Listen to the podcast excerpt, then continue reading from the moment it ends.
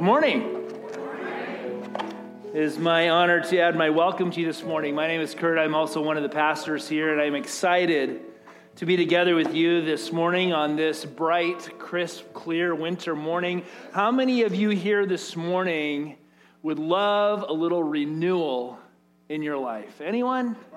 Anyone? Okay, I'm not alone we recognize that as Christians, renewal is one of the promises that God gives us because Jesus gave his life for us, but, but did not only die on the cross and stay dead in the grave, but because he rose again on the third day and is sitting in heaven at the right hand of the Father as an advocate, as a counselor, as somebody who is pleading our case to the Father day and night. We have the hope of renewal in our lives. Amen? As Christians, we know that the promise of God is that in Christ we are already made new. 2 Corinthians 5:17 tells us, "Therefore if anyone is in Christ, the new creation has come. The old is gone, the new is here." And you see, it's this reality, it's this truth that we believe in that allows us to have hope to continue to lean into the, God, the future that God has for us, to pursue that renewal in our lives, no matter whether we feel like the new has come in our lives today or not. And I know a lot of us this morning might not be feeling all that new. but the hope is that we can turn our eyes to heaven. We can look to the cross of Christ and be reminded that God's invitation is that when we turn to Him, His Spirit and His power can renew us over and over again. You see, we realize that this process of renewal is the transformation of our lives. It's a lifelong journey of discipleship to Jesus where we are being made more and more like Him. In one sense, you could say that we are being renewed day after day, month after month, year after year. And yet, also, as we began this series last week, we, we've talked about how, in another sense, there are seasons in life where we recognize that we find ourselves in need again of a time of renewal in our lives and in our spirit. Often at this time of year, the, the new year, the beginning of the new calendar, many people are thinking about renewing commitments to positive and proactive changes in their lives. I, I told you last week that I, I started a new eating plan for myself, and I, I'm sticking with it so far. I'm like two weeks in. Yes, thank you. My wife is happy about that. uh, two weeks is great, but two weeks a pattern does not make, right? We often know that change is difficult and we start with good intentions, but, but getting to the point of actually transforming our life to something new, to experience what we, we talked about last week as a, a true innovation, is that the innovation isn't just some new thing we try for a while and then give up on. It becomes the new way of doing things in our lives, it becomes the, the new normal. So, in this series, we want to be exploring what it might look like for each of us in this season of life and also in this season of life as a church to renew our commitments to God and to one another, to experience genuine life transformation, the innovation of our hearts, as we look to be transformed into the image of God that we have seen and has been revealed in Christ, to once again experience the renewal of our souls. Would you pray with me one more time? Holy God, we do thank you that you are a generous and a loving God, full of grace and truth.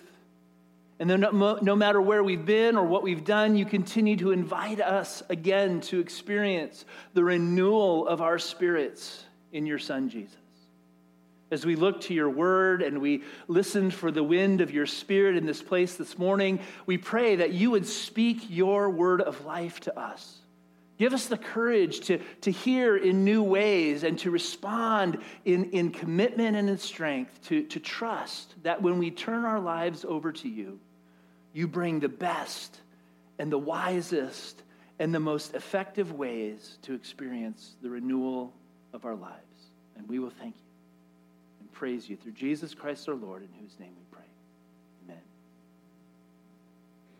Now, our, our theme verse for this series we introduced last week uh, reminded us that Jesus understood the importance of innovation in our spiritual lives. We looked at Matthew 9, verses 16 to 17, where Jesus said, No one sews a patch of unshrunk cloth on an old garment for the patch will pull away from the garment, making the tear worse. Neither do people pour new wine into old wineskins. If they do, the skins will burst. The wine will run out and the wineskins will be ruined. No, they pour new wine into new wineskins, and both are preserved.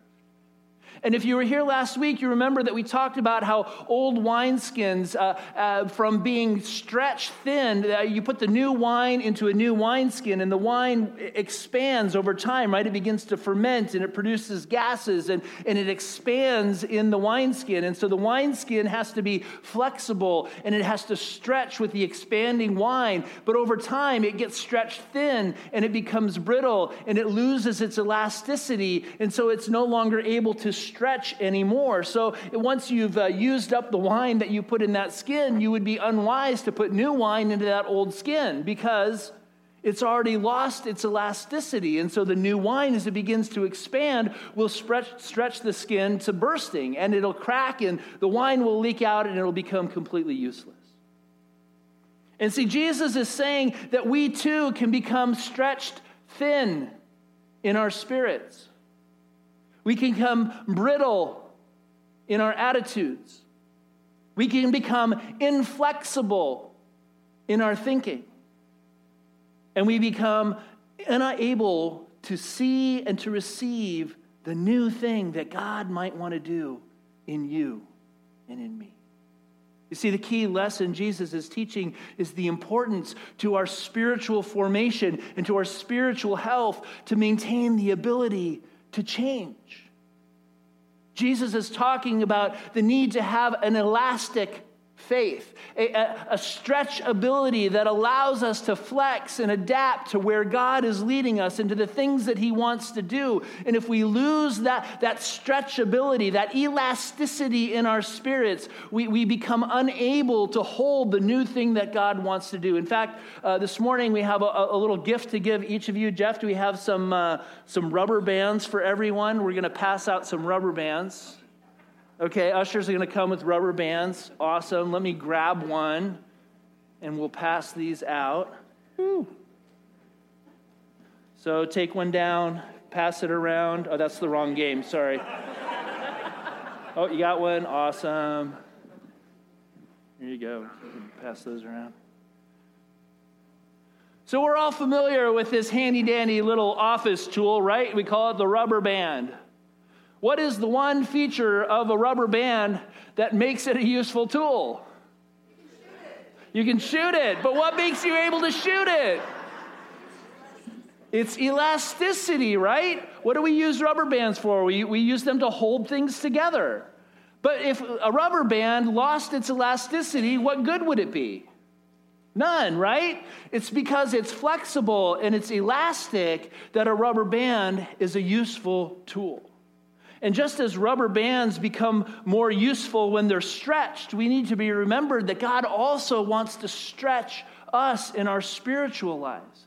He wants us to experience the growth that comes when we allow His Spirit into our hearts and He expands the sphere of our lives and our imaginations and what we think we can do and what we want to accomplish for His kingdom. And yet, we also have to recognize that when you stretch that rubber band, right? You got your rubber band, or you're pulling on it, you're stretching on it. What do you feel when you pull that? It, when you stretch the rubber band, it creates what? Tension, resistance. And when God wants to stretch us, we experience the tension of the change and we resist God's flow because we want to go back to status quo. We want to go back to what's comfortable. We want to go back to what's easy, right? Change and growth in our lives, changes in our churches, changes in our culture create tension in our lives. And we find ourselves being stretched. But see, in these times, I believe that God is wanting to, to see that He's wanting to expand us to become more than we are today. He's moving us more and more to learn how to, to grow into the likeness of His Son Jesus. Leadership guru Matt, John Maxwell uh, had a, a, a, little quote that he called the law of the rubber band. And, and his law of the rubber band says, Growth stops when there is no tension. Growth stops when you lose the tension between who you are today and who you could become tomorrow. And according to Jesus, growth stops when we lose the flexibility of heart to see and receive the new thing that God wants to do in our lives when we lose the ability to stretch and to be flexible with God's Spirit, to expand into God's vision for our lives, and to adapt to the new things that God wants to do, we run the risk of missing the transforming work that God wants to do in our lives and through our relationships. In order to experience God's renewal in our lives and in our church in this season where we are experiencing renewal over and over again, Jesus is telling us that we need to start by allowing Him to soften our hearts, to make us flexible and adaptable on the inside. In order to experience a, a, real life together, which is our vision for Faith Covenant Church, we must allow Christ to continue to transform our lives into the vision for what the church was meant to be and to become that He's given us in His Word. Yet transformation brings change, and change is hard. Another word for transformation that we introduced last week is this word innovation, which is very popular in the business world, right? We, we shared the mantra in the business world innovate or die. Innovate or die. You always have to be transforming. You always have to be growing. You always have to be expanding to meet the needs of the marketplace, or you're going to get left behind. You're going to get left in the dust. Your business is going to become obsolete. Nobody's going to want your products anymore. Innovation refers to something new or to a change made to an existing product or an idea or some field of endeavor. Take, for example, the telephone. Who could have imagined the various innovations and transformations that would have happened over the years that are, occurred to that original invention called the telephone? Now, now, there's a difference between improvements, right? In innovations. Think about the phone. There were many improvements to the phone. In my own lifetime, I saw a, a, a, an improvement going from the dial up, right, to the push button. That was nice, wasn't it? Being able to push those buttons rather than. I mean, that was a nice improvement. It wasn't a, an innovation, it wasn't something completely new, but it made it a lot easier to use. Now, how about the improvement of going from the corded phone to the wireless phone? Right? I mean, that you could like walk around the house. You could go in the closet and talk to your girlfriend without the cord all the way out to the kitchen. Right? That was a nice improvement, but still not a true innovation, right? What was the first real innovation that we saw? Well, we got rid of those landlines, and all of a sudden, phones became cellular. Now you couldn't just walk around the living room, you could walk around the city. You could take it in your car. You could go everywhere, right? And then all of a sudden, the cellular phone became the smartphone. And now we have our lives in our pockets. A phone is no longer a phone like it used to be. True innovation takes something that was good and transforms it into something completely new and better, and yet it still maintains the original DNA of what it was.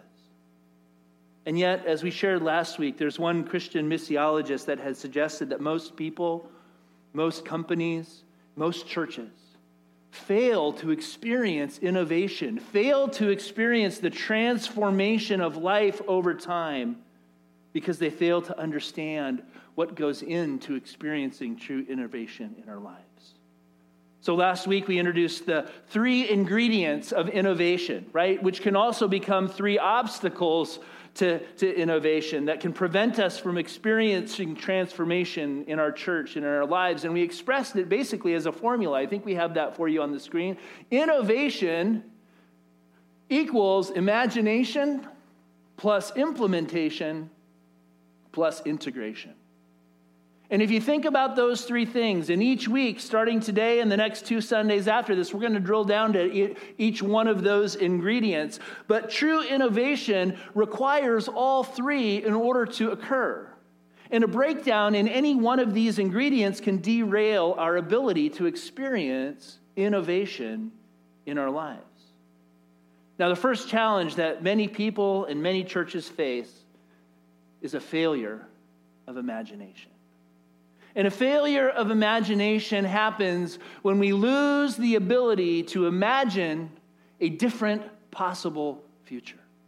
We lose the ability to dream a new dream because somehow we think the way it's always been is the way it's always going to be, or the way it's always been is the way it needs to always be. And so we stop dreaming of a different possible future that may, God may have for you and for me.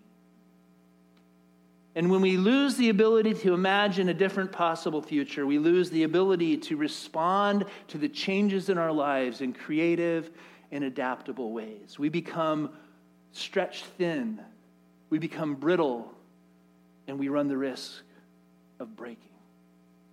This is a pattern that we see in the lives of God's people throughout Scripture. There's a recurring theme in, in the Bible that invites us to see that God wants to continue to, to spark our imaginations, to get us to think differently, to open ourselves to new possibilities that maybe we couldn't have even imagined before, to dream new dreams, to imagine a different possible future. I want to take you to the words of Isaiah 43, verses 16 to 21 where through the prophet Isaiah, God said to the people of Israel, This is what the Lord says. He who made a way through the sea, a path through the mighty waters, who drew out the chariots and the horses, the army and the reinforcements together. And they lay there, never to rise again, extinguished, snuffed out like a wick. Forget the former things. Don't dwell on the past. See, I'm doing a new thing. Now it springs up. Do you not perceive it? I'm making a way through the wilderness and streams in the wasteland. The wild animals will honor me, the jackals and the owls, because I provide water in the wilderness and streams in the wasteland to give drink to my people, my chosen, the people I have formed for myself. Why? That they may proclaim my praise. Now, if you know the story of the people of Israel, God called them out of all the peoples to become a unique people chosen for himself. Abraham uh, was, was adopted into God's family as the first person of faith, right? And he became, Abram became Abraham, and his wife Sarai became Sarah. And they went through a transformation of life to this new identity in God. And God wanted them to, to dream big dreams, right? Your, your progeny will be as multiple as the sands on the sea, as, as numbered as the stars in the sky. And Abram said, What? I'm an old man. that ship has sailed. My day is done. What are you talking about? But God wanted to expand Abram's ability to imagine a different possible future, to know that with God, all things are possible. And when we put our faith and our trust in Him, He can make the impossible possible. And then God's people ended up in slavery in Egypt for, for 400 plus years, right? And God says, I have heard the cries of my people. It's not okay that they live this way, that they live in slavery, so I'm going to rescue them. And he sends them Moses, and he frees them from Egypt, and, and he parts the waters. And, and we hear the story of all the chariots and the army of Pharaoh who got drowned in the sea after the Israelites went through on dry land. And he gets them out of Egypt. And, and, and not too long afterwards, they go, Thanks for nothing, God. It's boring out here in the desert. This, what do you call it? Stuff that you've given us to eat, manna, and that's what manna means is what is it? It's not very tasty, and it's the same thing over. It's like being on a diet. You're eating the same thing. if we went back to Egypt, at least there we had meat. right? And we start to look back. And we start to think that, that, that what we knew before is, is better than what God is leading us to because at least we're familiar with what that is. At least we can live within the, the, the pain of that because it's a known pain. Where you're leading us, God, is an unknown pain. It's scary. In fact, in fact, we might even die out here. Let, let's just go back to what we know and what we're familiar with. Over and over again, the people of Israel are challenged by God to not look to the past, but to dream a new dream, to imagine a different possible future. God, who rescued his people then, is the same God who wants to rescue his people today. When we allow God to begin to soften our hearts and to expand our minds and to open us to the new possibility that He wants to do in our life, He begins to give us new dreams to dream. I want to suggest this morning that there are three potential things that contribute to our failure of imagination. And the first thing that I think we struggle with uh, as people in, in, a, in uh, failing to imagine a different possible future is uh, we struggle with my past. Struggle with our past. Do we understand that our, our past life often dictates how we think about and imagine or fail to imagine our future? You see, past traumas, past painful experiences, past failures can, can, somehow get into our brain and into our thinking, and they form an identity in us that says, I'm always going to be the way I am, and I can't be any other way. And so, why hope for a different future? I just have to live out the script that I've been given.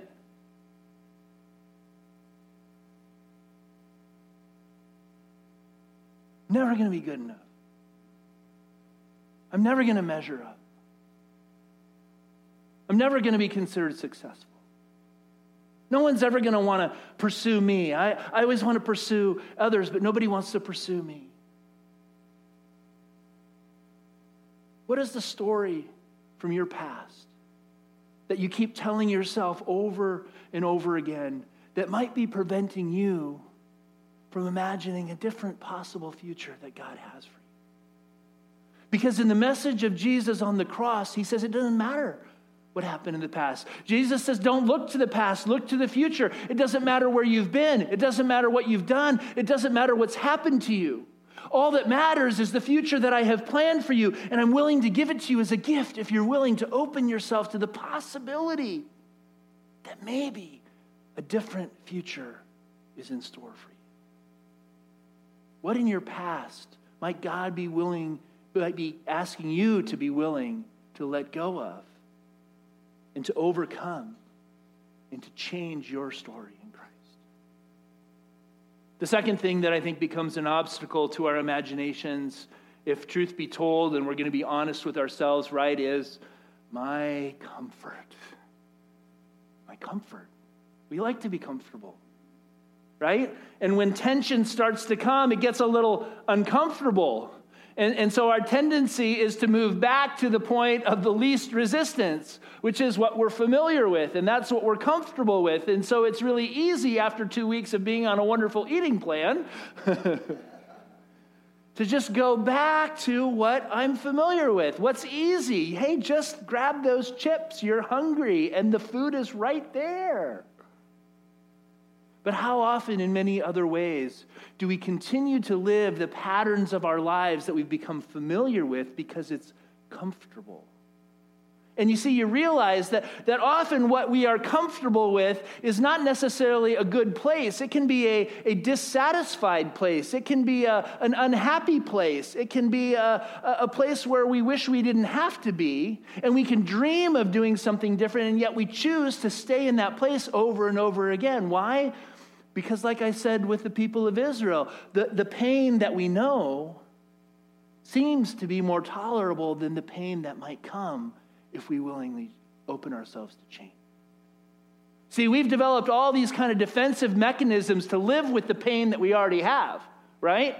We, we, can, we can deny them and we can uh, escape them and we can do all these things to kind of tolerate the dissatisfaction of our lives today that we live with. But when we allow ourselves to be satisfied with our dissatisfaction, we might miss the new thing that God wants to do. And so our, our own comfort becomes a, a, a, tension in the, in the opportunity to respond to the new thing that God might be leading us to. Might we need to be willing to allow God to say, I'm going to make you a little uncomfortable here. And it's going to be okay. It's going to be okay. I need you to step out and do something that maybe you haven't done before, and it's going to be okay. And in the process, you're going to be stretched. It's going to be a little scary. You're going to feel some tension. But when you do, on the other side, I'm going to get you through, and you're going to find that you're expanding your spirit, and your spiritual life is growing, and you have a new ability to imagine a different possible future that I have for you.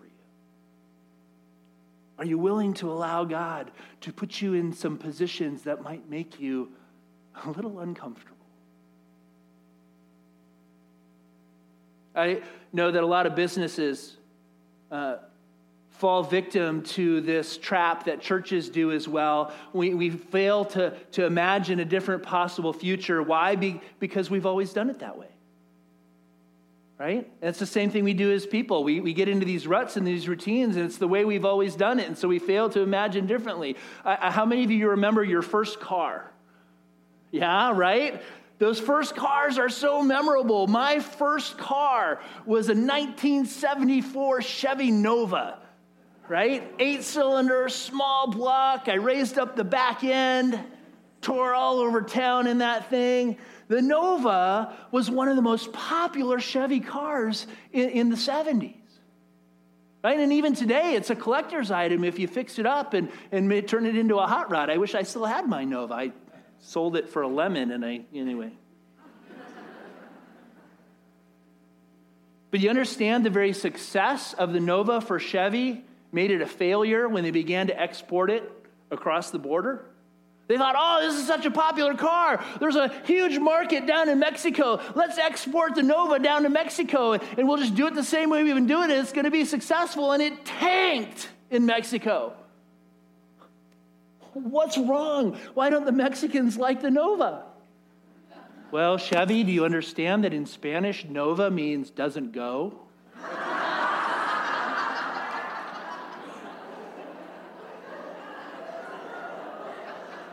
No va, no go. Oh, I'm going to buy that car.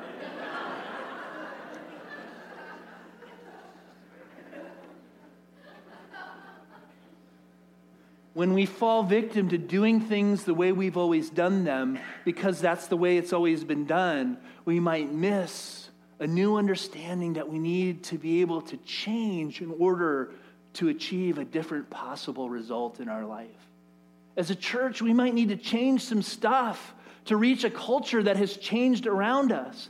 Not because we're going to sacrifice the truth of the gospel or God's word, but because the way that we do things might be speaking a different language that, that says this faith doesn't go anywhere. I don't, I don't want to believe in Christianity. It's a, it's a Nova faith, it's a no go faith. But maybe we need to, to look at a different way to do church that demonstrates that, that when you say yes to Jesus and you become a part of a community of faith, it actually does get you somewhere. Not just into a, a church on a Sunday morning, but it transforms your life.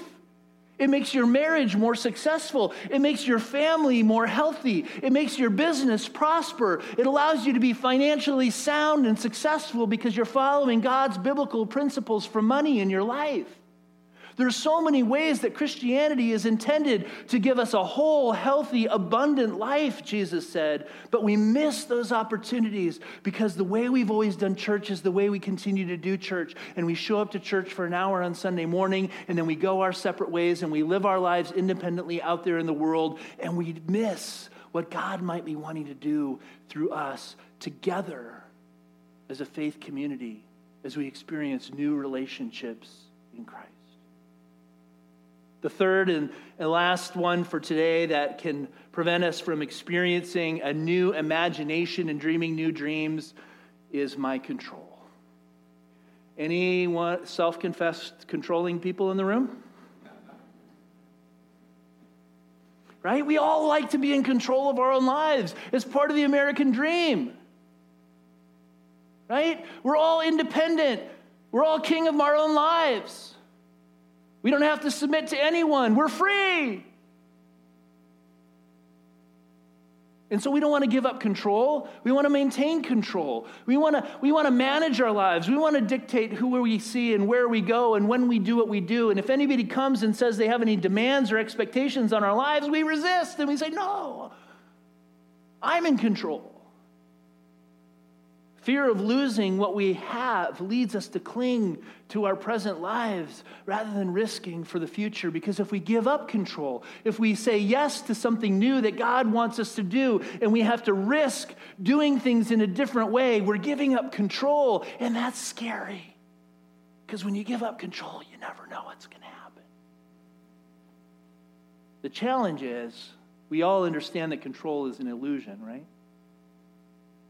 We think we're in control, but even when we think we're in control, you still never know what's going to happen. During the 1970s, there was a dramatic shift in technology.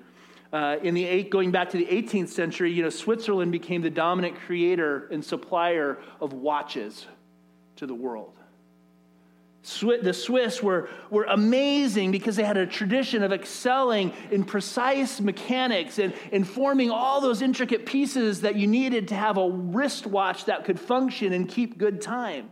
And so they, they dominated the market for centuries. Uh, in fact, uh, the Swiss were the, even the ones to develop the first quartz digital watch, but they, they never developed it and took it to market because it wasn't uh, a high end watch. It was considered, you know, less than. So along came a Japanese company named Seiko, and in 1969 took the digital watch, mass marketed, and by 1970 they had taken over the market by selling $20 digital wristwatches. From 1970 to 1985, over 15 years, 1,000 Swiss watchmakers went out of business. They went from 90,000 employees to 30,000 employees because they failed to understand what the watch was really about. Right? The watch was not primarily about luxury and quality and beauty, almost like jewelry on your wrist. It was about keeping accurate time. And when you could pro- provide a device that kept accurate time for, you know, a fraction of the cost, that's where the whole market went. Now, of course, the Swiss have kind of rebounded because they market luxury watches, and people who want to wear a watch as jewelry, you can wear a $10,000 Rolex, and it can be a status symbol, right? But they failed to understand the, the primary focus of why they made watches to begin with, which was to keep good time. Interestingly, we all run the risk of missing the point for why Jesus has called us to himself. See, see, Jesus has called us to himself to, to redeem us and, and to rescue us from our own sin and, and to, to usher us into God's family and to experience God's kingdom. But the ultimate purpose for him re- redeeming us and doing all that is to, to usher us into God's kingdom so that we can be participants in the mission of love that God has to the world that he created. But if we think that our own spiritual faith, our own Christianity, our own participation in church is more about, about wearing a, a kind of a jewelry kind of faith, that, that we have the best or the most uh, beautiful church that we're wearing on our wrist, right?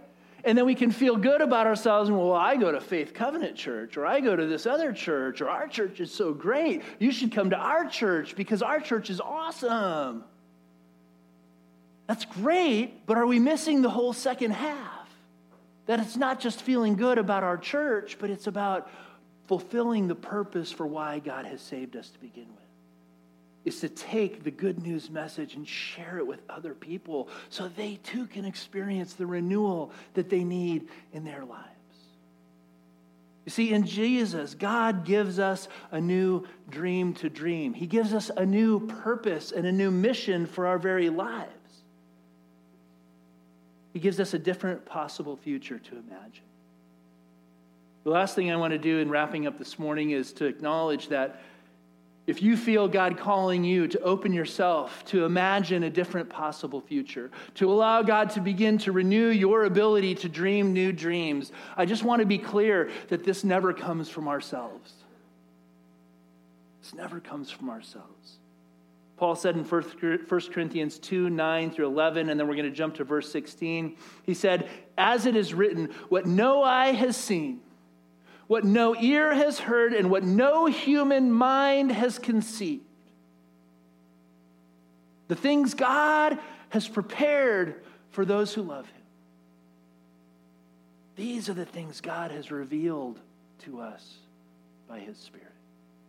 For who knows a person's thoughts except the, their own spirit within them? In the same way, no one knows the thoughts of God except the Spirit of God. In verse 16, it says, Who has known the mind of the Lord so as to instruct him? But we have the mind of Christ. Think about that for just a second. We have access to the mind of Christ. You want to dream a big dream? You want to imagine a different possible future? There is an infinite mind available that will spark your imagination, that will stoke your passion, that will excite you about a possible future that He wants you to participate in that you never could have thought up on your own. If we're only willing to come and say, God, not my will, but yours be done. Isn't that how Jesus did it? Not my will, but yours be done. We have the mind of Christ, and Jesus invites us to come to him over and over again to be renewed, to be re excited, to, be re- to find a new dream. And the question for us in this season is how is God wanting to grow and stretch your ability to imagine a different possible future for your life and for how that fits here at Faith Covenant Church? You see, discipleship is all about transformation. The way we transform our church here at Faith Covenant Church is by experiencing transformation in the lives of the people for whom this is their church. Because that's what church is, right? It's you and me. We are the church. And so, church transformation happens when each one of us experience the renewal of God's Spirit in our lives.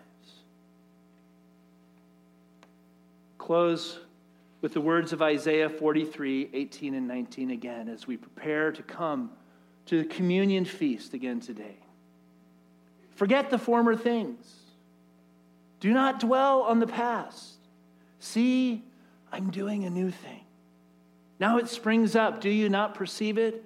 I am making a way in the wilderness and streams in the wasteland. May God grant us today the gift of an elastic faith. Would you pray with me?